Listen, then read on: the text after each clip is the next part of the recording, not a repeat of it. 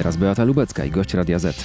Gościem Radia Z jest Michał Kamiński, wicemarszałek Senatu, Koalicja Polska, y, PSL, Unia Europejskich Demokratów, tak, tak, jest jeszcze chyba taka partia, i y, członek Jest, Senackiej Komisji do spraw Pegasusa.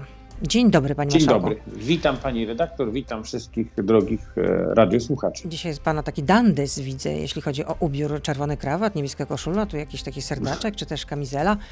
No pani wybaczy, dzisiaj mamy posiedzenie Senatu. Ja się staram ubierać e, adekwatnie do miejsca, w którym pracuję i dlatego e, chociaż lubię być ubrany na sportowo, to jednak no, do Senatu, a zwłaszcza na posiedzenia komisji czy posiedzenia plenarne, to nie będę przychodził w dresie.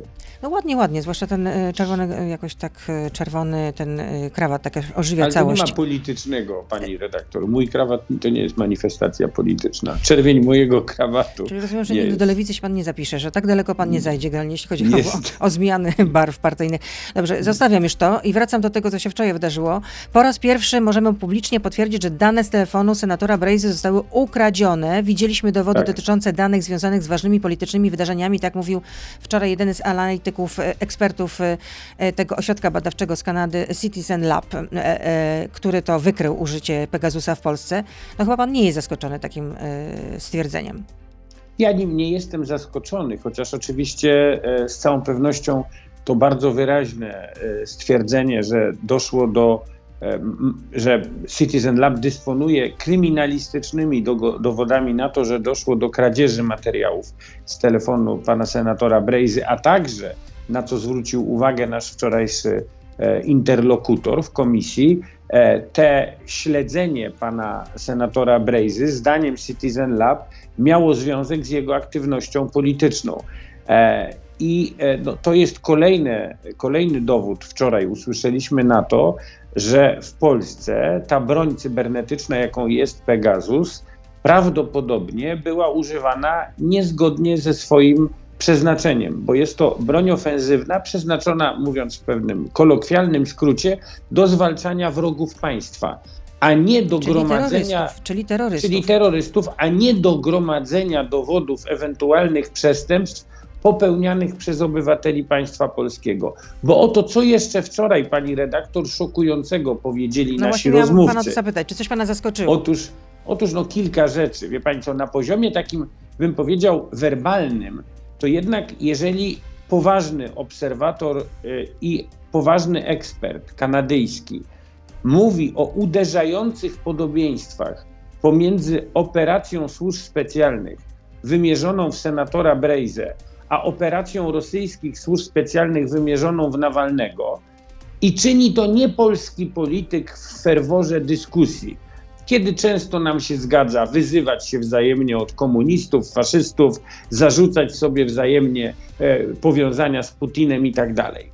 No, odkładając na bok ten zgiełk polskich sporów, słyszymy oto od kanadyjskiego obserwatora, że polska władza postępuje z opozycją w sposób uderzająco, zdaniem Kanadyjczyków, podobny do tego sposobu, w jakim postępuje, do takich manipulacji, e, jakich padał ofiarą pan Nawalny e, w Rosji.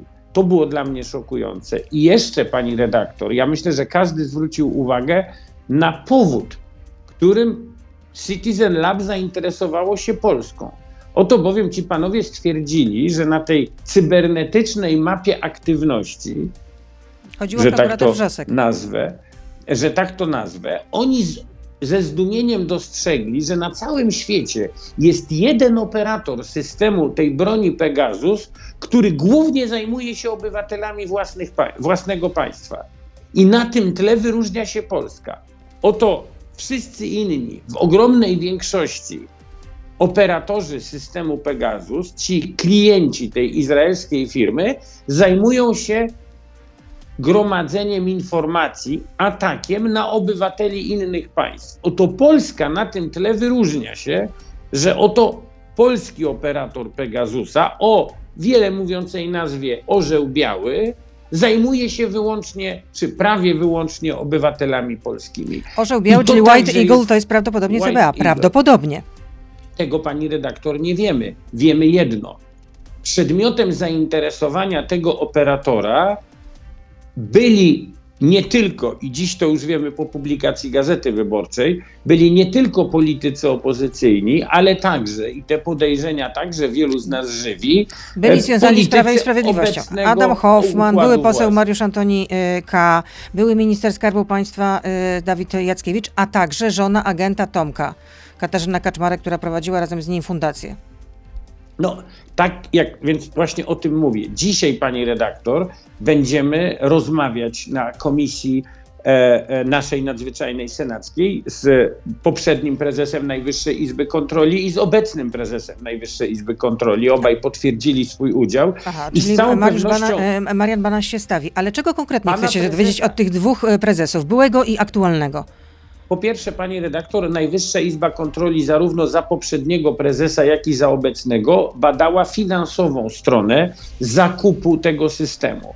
I oto Najwyższa Izba Kontroli pod dwoma kierownictwami stwierdza, że doszło tutaj do naruszenia dyscypliny finansów publicznych. Oto bowiem 25 milionów e, złotych zostaje wydane z Funduszu Sprawiedliwości, funduszu przeznaczonego na pomoc dla ofiar przestępstw, prawdopodobnie zostaje przeznaczone na zakup broni cybernetycznej, która z pomocą ofiarom przestępstw literalnie nie ma nic wspólnego.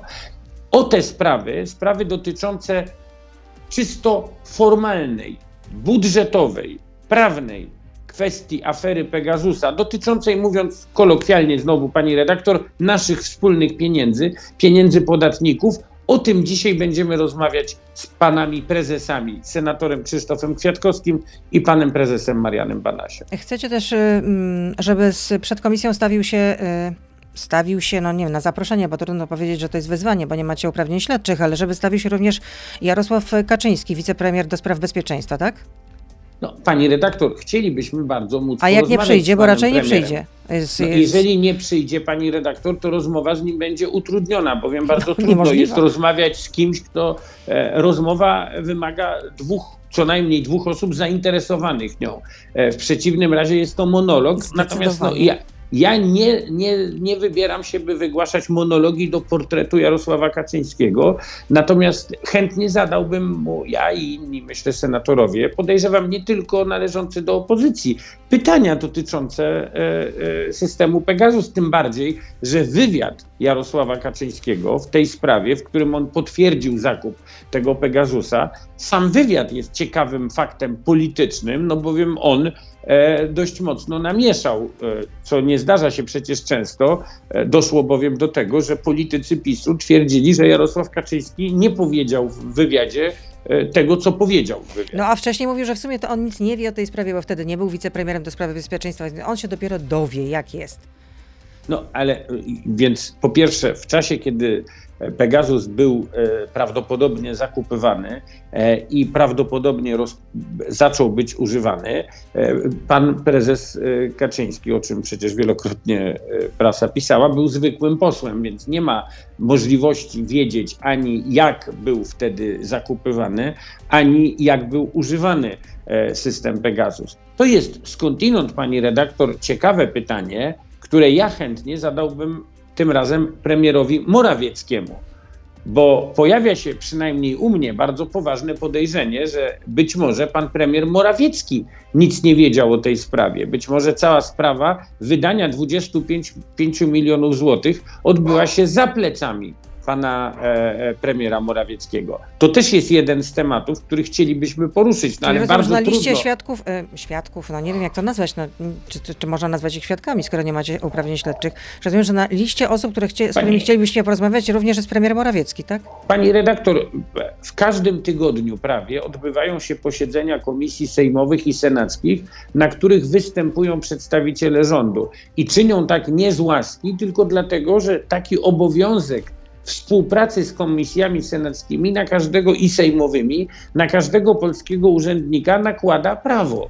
Tak no, ale więc rzecznik powtórzę, rządu w jednym z wywiadów mówił, że członkowie rządu nie pojawią się na komisji, tak mu się wydaje, bo nie ma takiej podstawy Bardzo- prawnej i nie ma też dobrej woli po waszej stronie, po tamtej No, stronie, jak to określić. Ja myślę, pani redaktor, że nasza dobra wola jest i nie dalej jak dzisiaj będziemy mogli tę dobrą wolę po raz kolejny zresztą wykazać, zajmując się i pytając o wykorzystanie służb e, e, broni Pegasus przeciwko politykom obecnie rządzącym. Bo to też jest ciekawy, o którym już wspomniałem, aspekt całej sprawy. To trudno o, większą, o większy wyraz dobrej woli niż troska o to, czy przypadkiem nasi oponenci polityczni z Prawa i Sprawiedliwości nie padli ofiarą tej samej broni, tylko tym razem używanej w rozgrywce wewnątrzpartyjnej, a nie w rozgrywce międzypartyjnej. No dobrze, to czekamy, na dzisiejsze, Niezależnie- to dzisiejsze, e, cze- czekamy na to dzisiejsze e, posiedzenie. Muszę brutalnie przerwać już część e, tę radiową. Teraz już odsyłam do internetu. Jesteśmy z Michałem Kamińskim, czyli wicemarszałkiem Senatu i też członkiem Komisji Senackiej do spraw okoliczności e, działania Pegasusa w Polsce. Jesteśmy na Facebooku, na Radio ZPL, na YouTube, więc proszę zostać z nami. Beata Lubecka, zapraszam. A ja teraz zadam inne pytanie, panie marszałku, y, bo PiS nie uczestniczy w tej komisji, bojkotuje tę komisję, mówi, że to jest chucpa polityczna, że opozycja po prostu chce wywołać szum medialny, że nie ma o co kopii kruszyć. Czy to jest polityczna chucpa? Nie, pani redaktor. Ja myślę, że ani wczorajsze pytania zadawane przez wszystkich senatorów, ani zakres gości wysłuchujących, których chcemy zaprosić, e, nie, nie uprawdopodobniają tezy, że jest to polityczna chucpa. Wydaje mi się rzeczą zupełnie naturalną, że państwo, które w wymiarze międzynarodowym, pani redaktor, w wymiarze międzynarodowym zostaje wskazane jako jedno z dwóch państw świata demokratycznego, które używa broni cybernetycznej przeciwko własnym obywatelom, to trudno się dziwić, pani redaktor, że wobec tych, powtarzam, nie będących elementem wewnętrznej polskiej rozgrywki, rzucanych oskarżeń, a faktów ujawnianych na arenie międzynarodowej, no trudno byśmy pozostali bezczynni. Sprawa bowiem A dla pana dotyczy- Citizen Lab jest wiarygodną instytucją, bo Tak, w wypowiedziach Prawa i Sprawiedliwości niektórych polityków można wyczytać, że co to w ogóle jest za Dlatego, badawczy? pani redaktor, wczoraj o to pytaliśmy Citizen Lab. Pytaliśmy, w jaki sposób między innymi oni mogą udowodnić swoją wiarygodność. I w jaki że sposób koronny- mogą?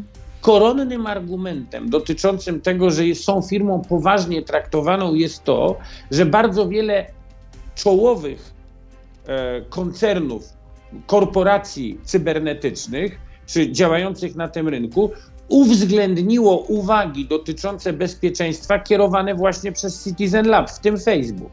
Oni wczoraj o tym mówili. Oni kierowali pewne rekomendacje związane z tym, czym się zajmują. A czym pani redaktor, powtórzmy, zajmuje się Citizen Lab? Między innymi zajmuje się przestrzeganiem zasad społeczeństwa obywatelskiego w świecie wirtualnym.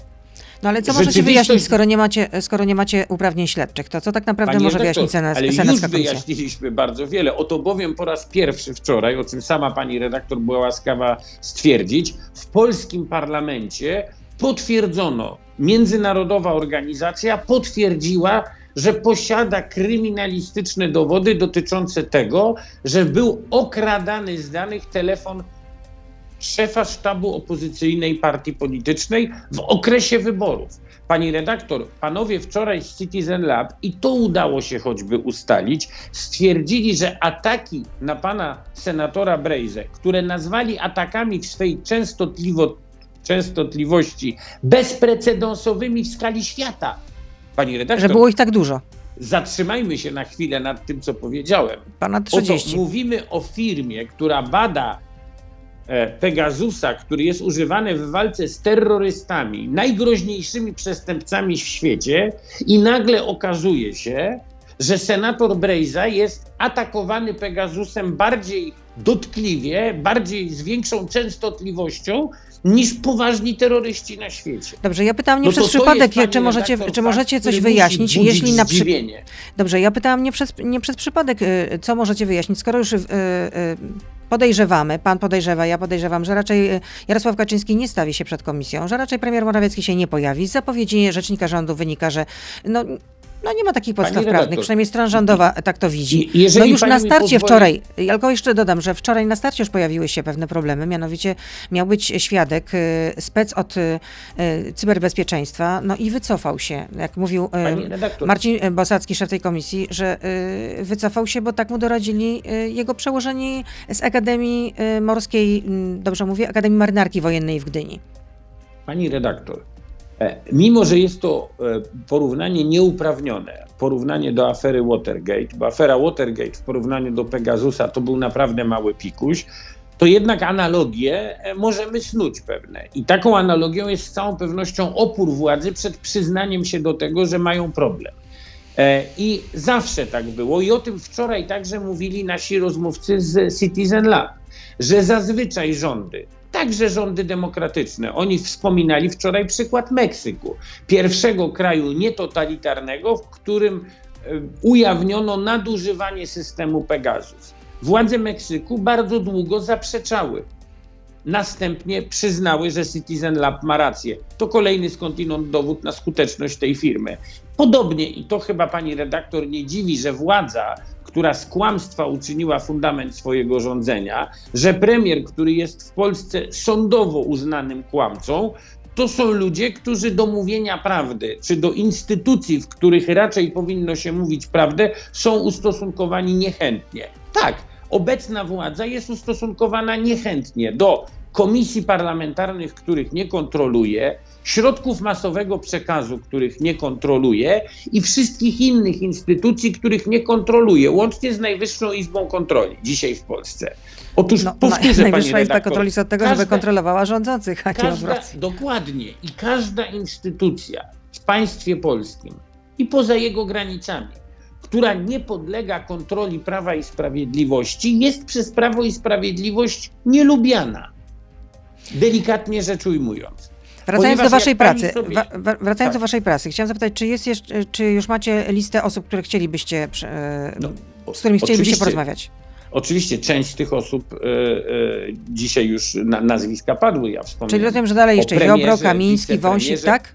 Jasne, że bardzo chcielibyśmy z tymi panami porozmawiać. Ja bym powiedział i wcale nie przewrotnie, dać im szansę wyjaśnienia całej tej sprawy, bo przecież pani redaktor, ta sprawa powinna być wyjaśniona, bo leży to w interesie każdego obywatela z co najmniej dwóch powodów. A sądzi pan, Po a pierwsze, sądzi pan, dlatego, że to pieniądze tych obywateli. Mówimy o pieniądzach obywateli. A do tego, jako parlamentarzyści, jesteśmy również wybierani, by pilnować, jak władza wydaje pieniądze, które zabiera w formie podatków swoim obywatelom. I w tej sprawie mamy bardzo poważne wątpliwości, czy te pieniądze zostały wydane legalnie. Ale, ważniejsze, chociażby- ale ważniejsze jest to, czy te pieniądze zostały legalne, czy ważniejsze jest to, że e, Oczywiście, inwigilowano obywateli? Dużo ważniejsze jest to, Czy pani redaktor, dlatego Mogło mówię, dojść że do ta sprawa ma dwa, obywateli. Dwa. Wiemy No- na pewno, że doszło do ataku na ludzi, którzy są niechętni obecnej władzy. Bo co łączy Romana Giertycha, pana senatora Brejzę i panią proku- prokurator Wrzosek? Otóż łączy ich nie przynależność partyjna, nie nawet wspólna jakaś działalność opozycyjna, ale łączy ich jedno. Są na różnych poziomach przeciwnikami obecnej władzy. No tak, mecenas dysponują wy, władzą. me, mecenas Giertych wykonał jednak woltę w swoim życiu, można powiedzieć, no bo w latach 2005-2007, chyba 7, do- nie wiem, czy 2006, by- jednak zasiadał w rządzie y, y, Prawa i Sprawiedliwości, tak? Nie, redaktor, 2006, od 2006 ja byłem roku. wtedy, ja byłem Tak, wtedy tak, Prawa pan był spin-doktorem Sprawiedliwości. i organizował Ja pan kampanię i wymyślał te wszystkie e, triki, co Radek- zrobić, żeby, żeby Prawo i Sprawiedliwość Sikorski- wygrało wybory. Radek Sikorski był ministrem Tak. w rządzie Jarosława Kaczyńskiego. No tak, pani redaktor, Radek Sikorski był ministrem Tak, w rządzie to Jarosława Kaczyńskiego. A w prawda. 2002 roku, pani redaktor, wszyscy razem, PiS i Platforma, startowali w wyborach samorządowych jako popis. Tak, od tego czasu bardzo wiele się w Polsce zmieniło. Jedni zmądrzeli, inni nie. Wracając Mam do- nadzieję, że należę do tych, którzy zmądrzeli, ale nie mi to ocenić. Wracając też do komisji, to, to kiedy w takim razie y, dajecie sobie czas, że do kiedy będzie pracować ta komisja?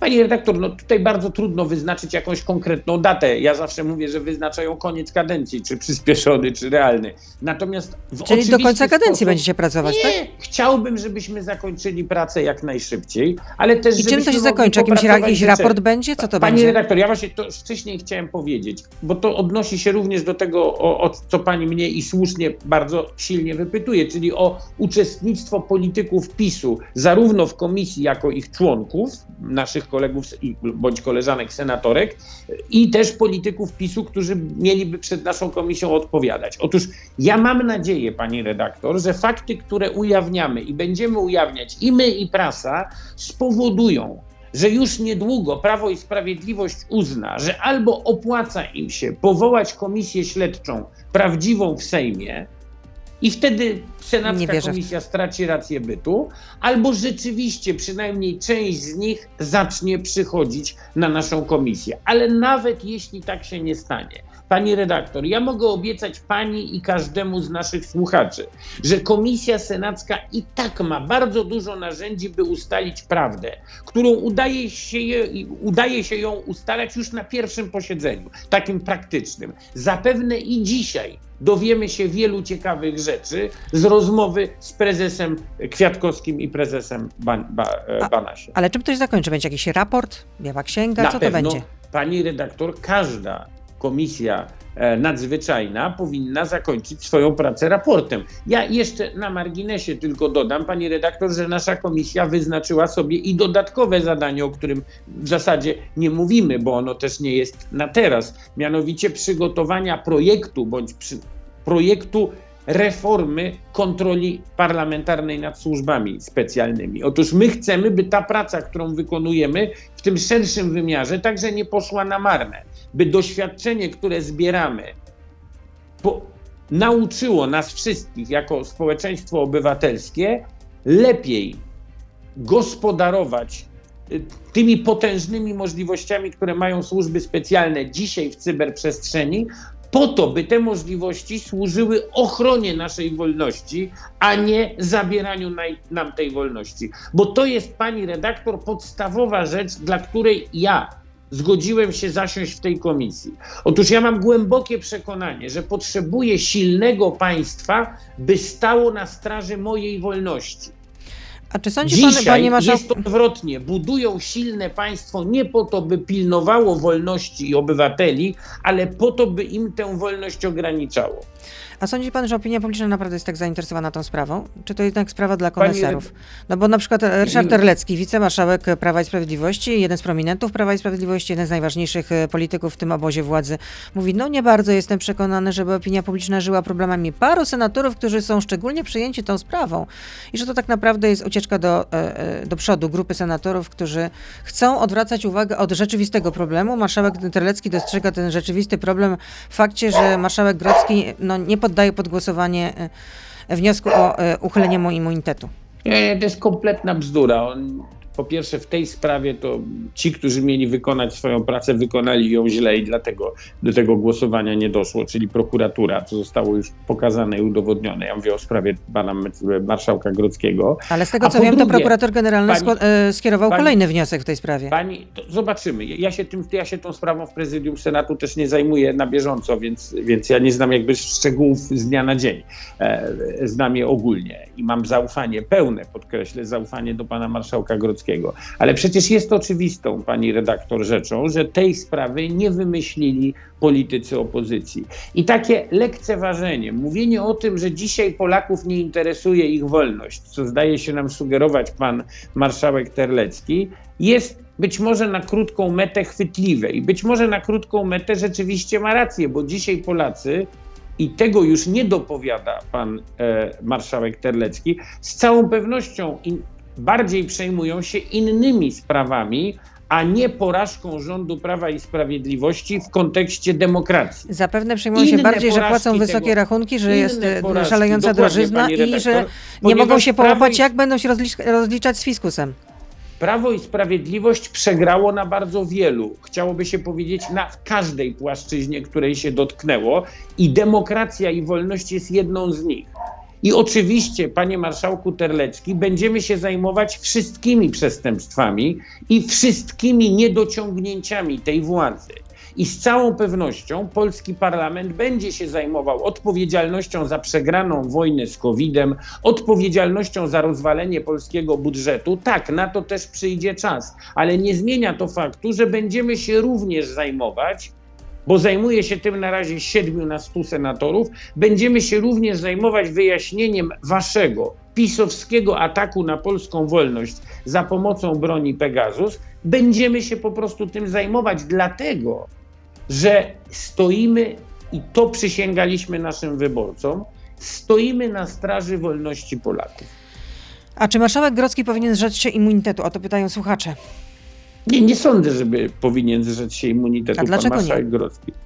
No, ponieważ nie, nie dostrzegam problemu, e, w którym pan marszałek Grodzki musiałby być pociągany do odpowiedzialności. Raczej mam Ale, e, wrażenie... Czy nie byłoby uczciwe redaktor- wobec obywateli nie, e, e, takie podejście do sprawy? Zrzeczenie się immunitetu? Pani redaktor, w obecnym systemie prawnym w Polsce, w którym my rozpatrujemy, ro, rozpatrujemy sytuację udowodnioną wczoraj w Senacie, że obecny rząd kieruje służby specjalne przeciwko politykom opozycji, to dzisiaj um, umożliwianie im ataku na kolejnego, tym razem ważnego polityka opozycji, jakim jest Tomasz Grodzki, byłoby jakimś absurdem. Przecież oni na każdym kroku udowadniają, że nadużywają władzy. Że ich celem nie jest walka o prawo i sprawiedliwość, ale walka wyłącznie o utrzymanie władzy. I nic nie ilustruje tego lepiej, pani redaktor, jak ich stosunek do walki z COVID-em.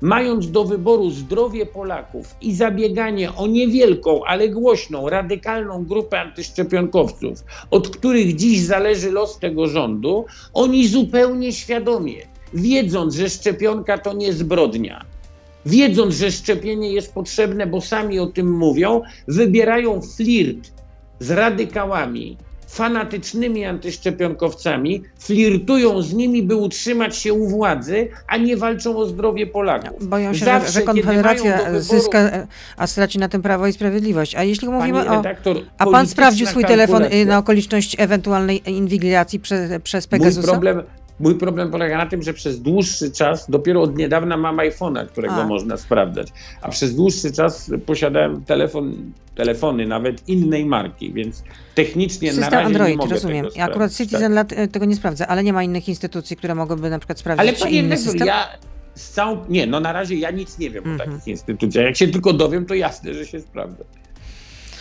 No jest jeszcze jedna rzecz, że ta spółka, e, że CBA kupiło ten system Pegasus przez e, e, pośrednika, przez spółkę, która została założona przez, jak pisze Gazeta Wyborcza, przez osoby, które pracowały w PRL na rzecz milicji i służby bezpieczeństwa. To tak jeszcze, żeby No właśnie. I czyni to ta sama pokazać władza, jeszcze szerszy kontekst.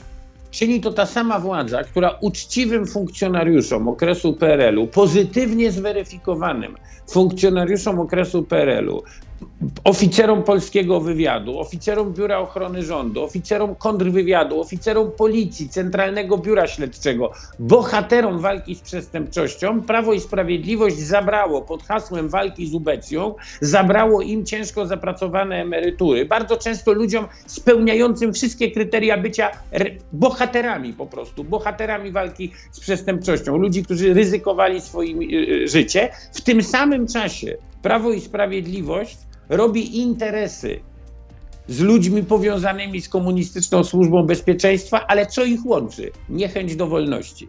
Gdzie spotykają się dawni ubecy i obecni pisowcy? Spotykają się tam, gdzie trzeba zaatakować polską wolność. To ich łączy. Spotykają się tam, gdzie oba, obie części swojego życiorysu może pięknie połączyć pan prokurator Piotrowicz. No ja tylko przypomnę, że oczywiście, że, mm, że w 2016 roku Mariusz Kamiński, koordynator do spraw e, służb specjalnych na posiedzeniu e, chyba Komisji Spraw Wewnętrznych, e, mówił o tym, że za czasów rządów PO-PSL inwigilowano dziennikarzy.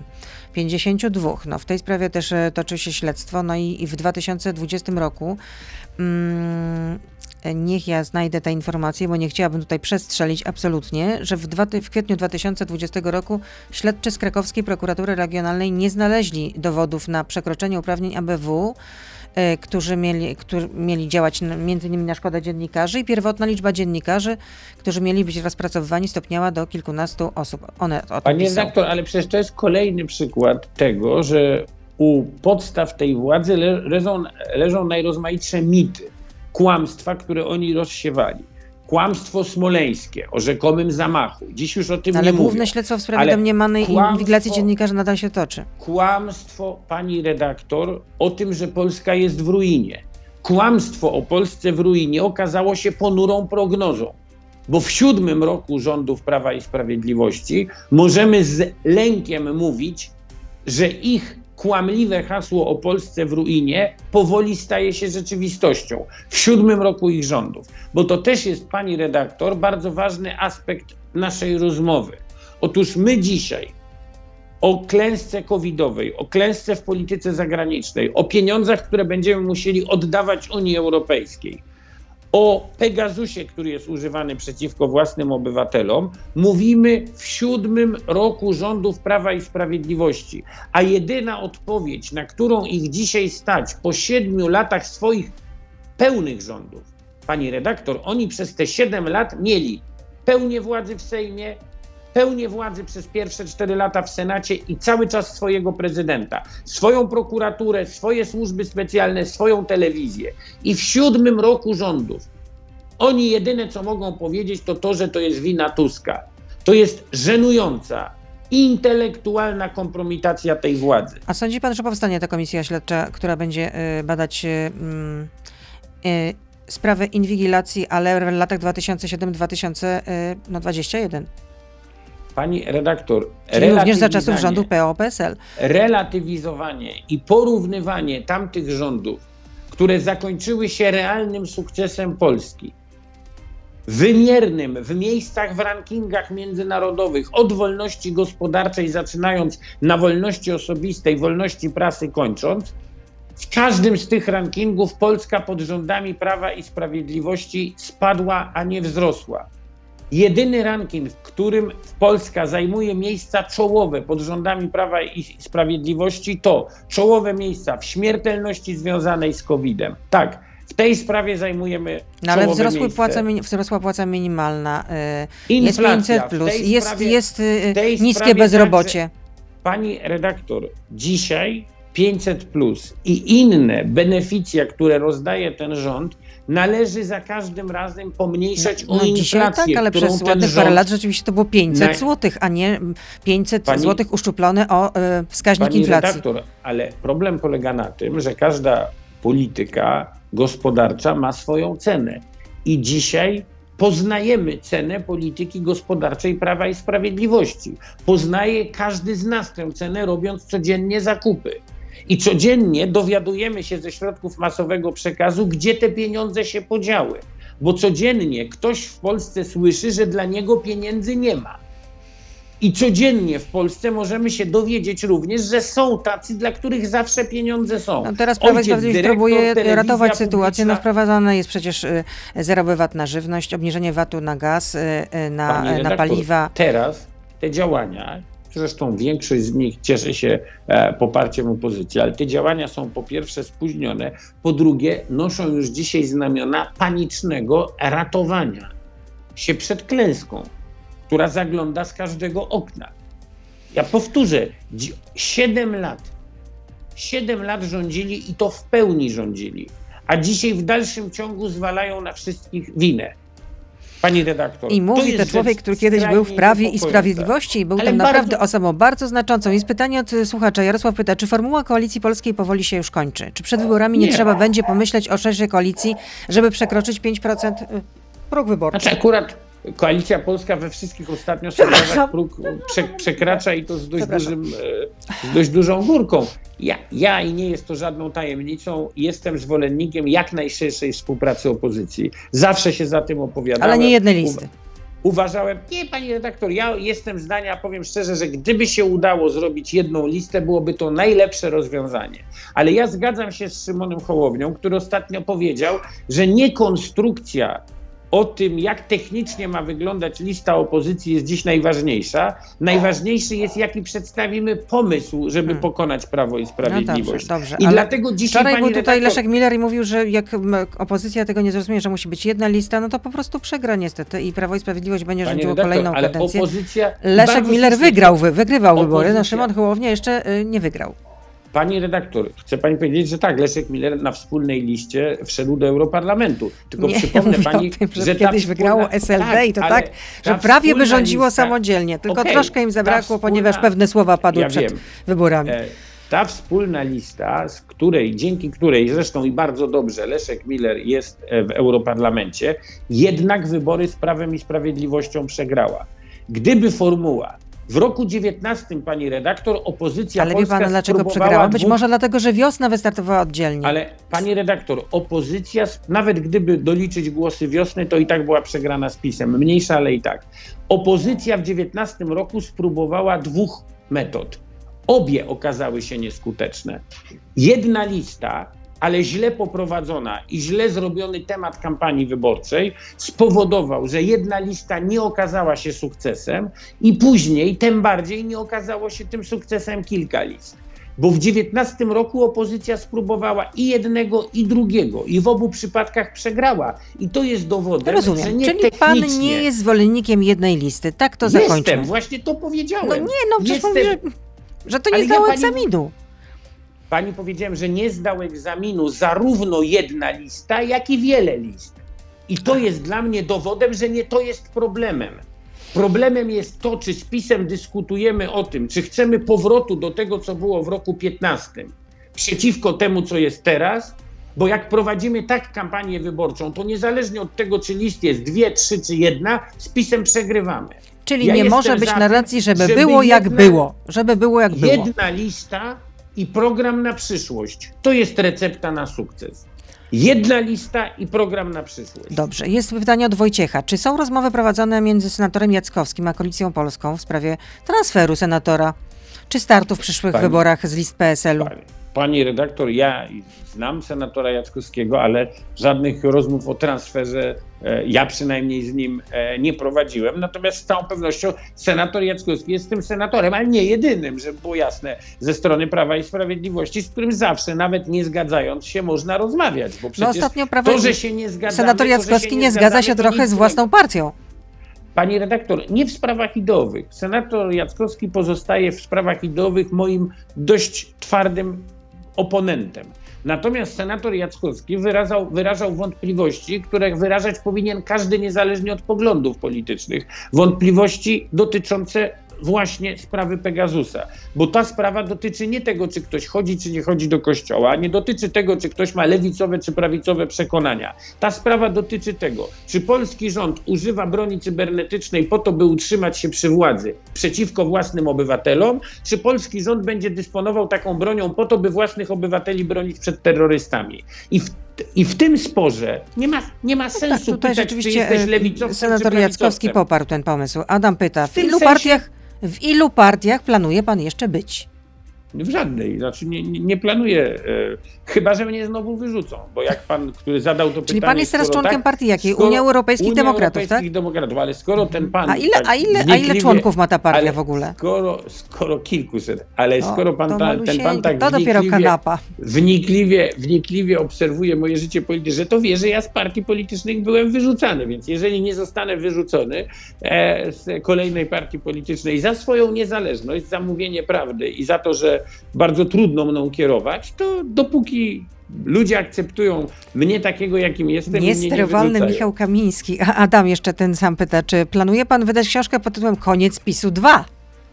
Chciałbym, ale chciałbym już to No dokonać przestrzelił pan z tą swoją prognozą, że PiS jest na równi razem. pochyłej, a tutaj PiS Ale rządzi drugą redaktor, kadencję. Proszę, proszę, proszę zwrócić uwagę, jeżeli pani przeczyta tę książkę, to ja w niej przede Czytałam, wszystkim tylko pisałem, że.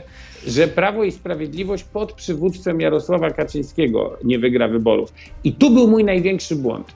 E, pani redaktor, bo to trzeba, ja mogę sam z siebie żartować i, i, i staram się to robić, bo jest z czego, bo przestrzeliłem z tym tytułem straszliwie, więc można sobie ze mnie jaja robić. Natomiast gdzie ja nie doceniłem Jarosława Kaczyńskiego?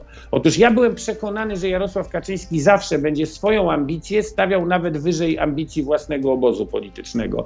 On w 15 roku zrobił krok do tyłu. W 15 roku Jarosław Kaczyński zrozumiał, że jest niewybieralny. I zrobił rzecz dla usunął. siebie niezwykle I się trudną. usunął. I ja powiem szczerze, nie wierzyłem, że jest w stanie to zrobić. A zrobił. Byłem I przekonany, wtedy że- dwie twarze były kampanii. Najpierw tak Andrzej jak Duda, potem Beata Szydło. Czekali, tak jak myśmy wtedy czekali na Kaczyńskiego, żeby tylko Kaczyński był naszym kontrkandydatem, bo wiedzieliśmy, że z nim będzie bardzo warto walczyć. Więc oni to zrozumieli. Oni zrozumieli, że my czekamy na to, żeby Kaczyński był przywódcą, bo będzie najwygodniejszym dla nas oponentem. Kaczyński zrobił rzecz, o której go, powtórzę, nigdy nie podejrzewałem, zrobił krok do tyłu. Pytanie, czy na tym przegrał. Nie No docenił pan prezesa, nie docenił nie pan pre prezesa. To jeszcze ostatnie pytanie, a to jest ode mnie, bo nie wiem, czy pan wie, ale Donald Tusk ruszył w objazd po kraju, bo, rośnie, e, bo rosną ceny. No to bardzo dobrze. Ale to, zaskoczył to, pana? Co w tym złego? No, no, nie, no. ja my... Wcześniej ale, słyszałam, że dlatego Donald Tusk nie rusza w trasę, ponieważ jest pandemia. To jest niebezpieczne po prostu. W związku z tym no, trzeba poczekać, aż to wszystko jednak się wyciszy, jak e, Nie, liczba zakażeń redaktor, spadnie. Błagam, ale nie można mieć w stosunku do Donalda Tuska takiego, że cokolwiek nie zrobi, to źle. Nie pojedzie gdzieś, to źle, pojedzie gdzieś, to, nie, to, to, to, to też źle. Ja tylko No, przytaczam, jest- co mówili, co, co wcześniej, tłuma- jest- dlaczego tłumaczyli się wcześniej posłowie Koalicji Obywatelskiej, jak tłumaczyli, to- że to- to wcześniej objazdu nie to było, to pytać. tylko To proszę ich o to pytać. Ja, mam, ja, ja bardzo cenię. Uważam, że bez Donalda Tuska będzie bardzo trudno polskiej opozycji wygrać wybory. E, I uważam, że Donald Tusk jest tej opozycji bardzo potrzebny, ale pytanie, które dzisiaj wisi, tak to nazwijmy, nad Donaldem Tuskiem, jest dokładnie tym samym pytaniem, które wisiało w roku 15 przed Jarosławem Kaczyńskim. Czy pan wyłączył Czy kamerę? pod- Przepraszam, chyba, Chyba tak. chyba ktoś do mnie dzwoni. No może tak, może tak. To, o, no to chyba już e, straciliśmy łączność, no ale to i tak już właściwie dokończyliśmy prawie tę rozmowę, ale puenty nie ma takiej mocnej, no trudno. Może następnym razem. Michał Kamiński, wicemarszałek e, Senatu i e, członek komisji, senackiej komisji, która ma prześwietlić okoliczności używania Pegasusa w Polsce. To wszystko dzisiaj. Dziękuję bardzo. O, jeszcze pan mar- marszałek chce się dodzwonić. Zobaczymy, czy się uda. Odbieramy. I co? I jeszcze proszę tylko ostatnie zdanie dokończyć, bo ja już się pożegnałam właściwie z naszymi słuchaczami, internautami. Przepraszam Halo? bardzo. no, To tylko co- ostatnie zdanie proszę dokończyć, bo ja już się pożegnałam praktycznie ze swoimi z Ja internautami. chciałem tylko powiedzieć, że to pytanie, które wisiało wtedy, znaczy to pytanie, które dzisiaj leży przed Donaldem Tuskiem, to jest to samo pytanie, które leżało w 15 roku pod, przed Jarosławem Kaczyńskim. Czy pod jego przywództwem można jeszcze wygrać? Co wcale wtedy w 15 roku Kaczyński wystawiając innych ludzi nie oddał tak naprawdę władzy, tylko ją zdobył. Czyli może teraz twarzą powinien być na przykład Trzaskowski. To nie jest, panie redaktor, ja tylko mówię, no uczciwie mówię o tym, jakie są wybory, które przed nami stoją jako przed opozycją. Jedno jest pewne, naprawdę, pani redaktor, chciałbym, żeby to zostało, ja jestem zwolennikiem jednej listy. Ja jestem zwolennikiem, ja, ja szczerze mówiąc, To już słyszeliśmy. wierzę, Jedna lista, ale też dogadali, dobry program dla Polski, wszystko- co po Dokładnie tak. 2023 roku. Dokładnie, pani I tutaj redaktor, już naprawdę bo samo kończymy. mówienie, że nie lubimy PiSu, to nie wystarczy. Dziękuję. Zdrowia życzę Dziękuję nieustająco. uprzejmie. I żelaznej Również. odporności. Do usłyszenia, do zobaczenia. Dziękuję Kłaniam bardzo. się. To był gość Radia Z. Słuchaj codziennie w Radio Z i na player radioz.pl.